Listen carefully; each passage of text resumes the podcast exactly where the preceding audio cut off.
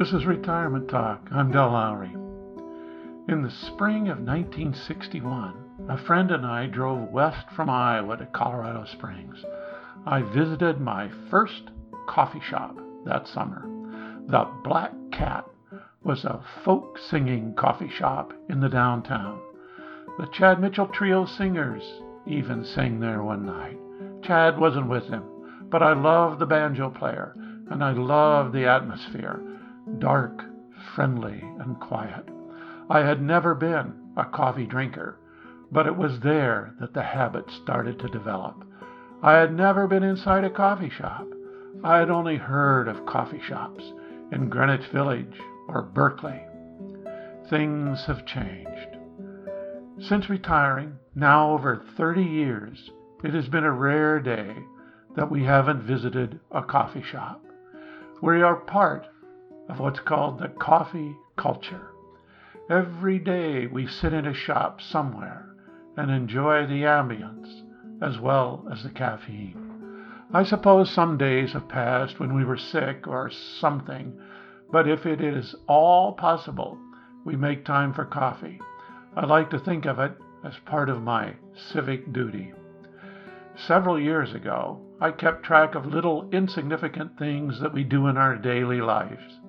One of the items I decided to follow was our coffee expense for one year. It came to $3,500. I'm sure it's more today. The price of coffee's gone up. The number seems outrageous. But when I think of how much joy these visits bring to our life, it seems like a most reasonable expense. Just recently our espresso machine broke at home while our son was visiting. He found us a new one on the web that I thought seemed rather expensive. Then he asked, How much do you enjoy a good cup of coffee? Do you enjoy it every day? Don't you think you should put your money where you'll get the most enjoyment? We ordered the machine. And what do we get from our daily coffee shop habits? We get an hour each day in the late afternoon in which to sit down and read the paper, do the crossword puzzle, have conversations with friends, or meet new people with whom we might strike up a conversation. We also enjoy the different styles and tastes in music and art that are displayed by various coffee shop owners. These places tend to be where young people gather and it's good for us older retired people to remain in contact. On our recent road trip across America, we tried to discover the local interpretation of what a coffee shop should be. We avoided change. We always sought out a locally owned establishment. We found some real beauties. City Lights, just a few blocks south of the Capitol building in Austin, was a great find. The floor was concrete, the ceiling was high, the clientele was a mix of business folks, office workers, and bike messengers. That's one hint of a good shop. If you find bike messengers lingering outside a coffee shop, that's the one to try. The Tout de Suite in New Orleans was another outstanding shop. The owner, Jill Marshall, was so very friendly and talented. We were so surprised and delighted to find that she had lived for many years just a few blocks away from us in Bellingham, Washington. Small world. The coffee and the food brought in a steady stream of locals who all seemed so very pleased to be there. Her shop was in the neighborhood of Algiers Point, just a few blocks from where we were staying. We sometimes visited twice a day. Part of the country still shy of providing good shops, but not many. We did manage to find one each day, no matter the location. Sometimes we had to drive a bit out of our way. One time it was 45 miles one way. It was a good coffee shop in Silver City, New Mexico. We loved it and decided to stay the night. Another shop that stays in my mind was one called Coffee Cat.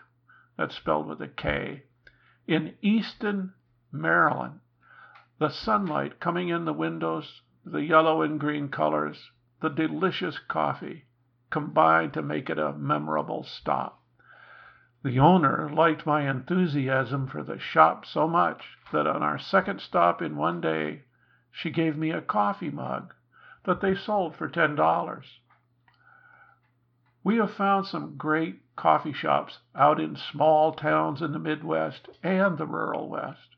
It's amazing. Things have come a long way in the last 30 years. We always look for places that are locally owned and patronized.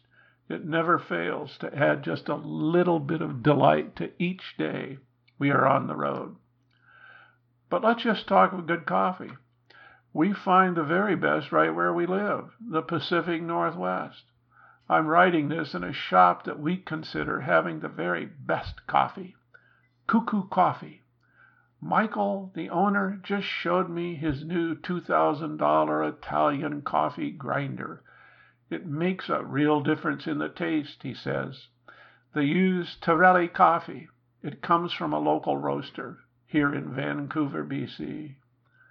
Michael claims that the relationship between the owner and the roaster is very important to serving the customer just exactly what they want. Cuckoo's has a La Marzocco espresso machine. It is all handmade and comes from Florence, Italy. Michael had it painted Ferrari yellow because he always dreamed of having a Ferrari. He and his help take great pains to serve a perfectly prepared cup. Each cup of coffee is artistically created. They move ever so carefully in the preparation and the serving. There are five coffee shops within 50 yards of where I sit. You can't get a bad cup of coffee in this part of town. This is the heart of the coffee culture in Vancouver. When we're in Bellingham, we patronize Tony's Coffee Shop in the Fairhaven neighborhood. It has been there since before we moved to town, which was 30 some years past. It has a corner location and is in an old building that dates back more than a hundred years. The floor is old fir and the chairs and table are old and rickety. The owner also runs the adjoining restaurant. The baristas are friendly and competent.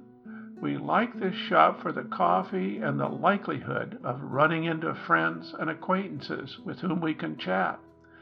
The building boasts a wood stove and has windows that look out onto the main intersection and afford a good view of the goings and comings in this old historic neighborhood. A person could do something else with an hour of their life each day that may be more productive, but I'm not sure they could do anything that would be more enjoyable. For our money, it's a great way to ensure some sense of civility and a little pick me up in the late afternoon. Retirement should include some time for indulgence. Bertrand Russell, the great British mathematician and philosopher, once said, the time you enjoy wasting is not wasted time. This is Retirement Talk. If you have any questions, comments, or suggestions, contact Del at retirementtalk.org.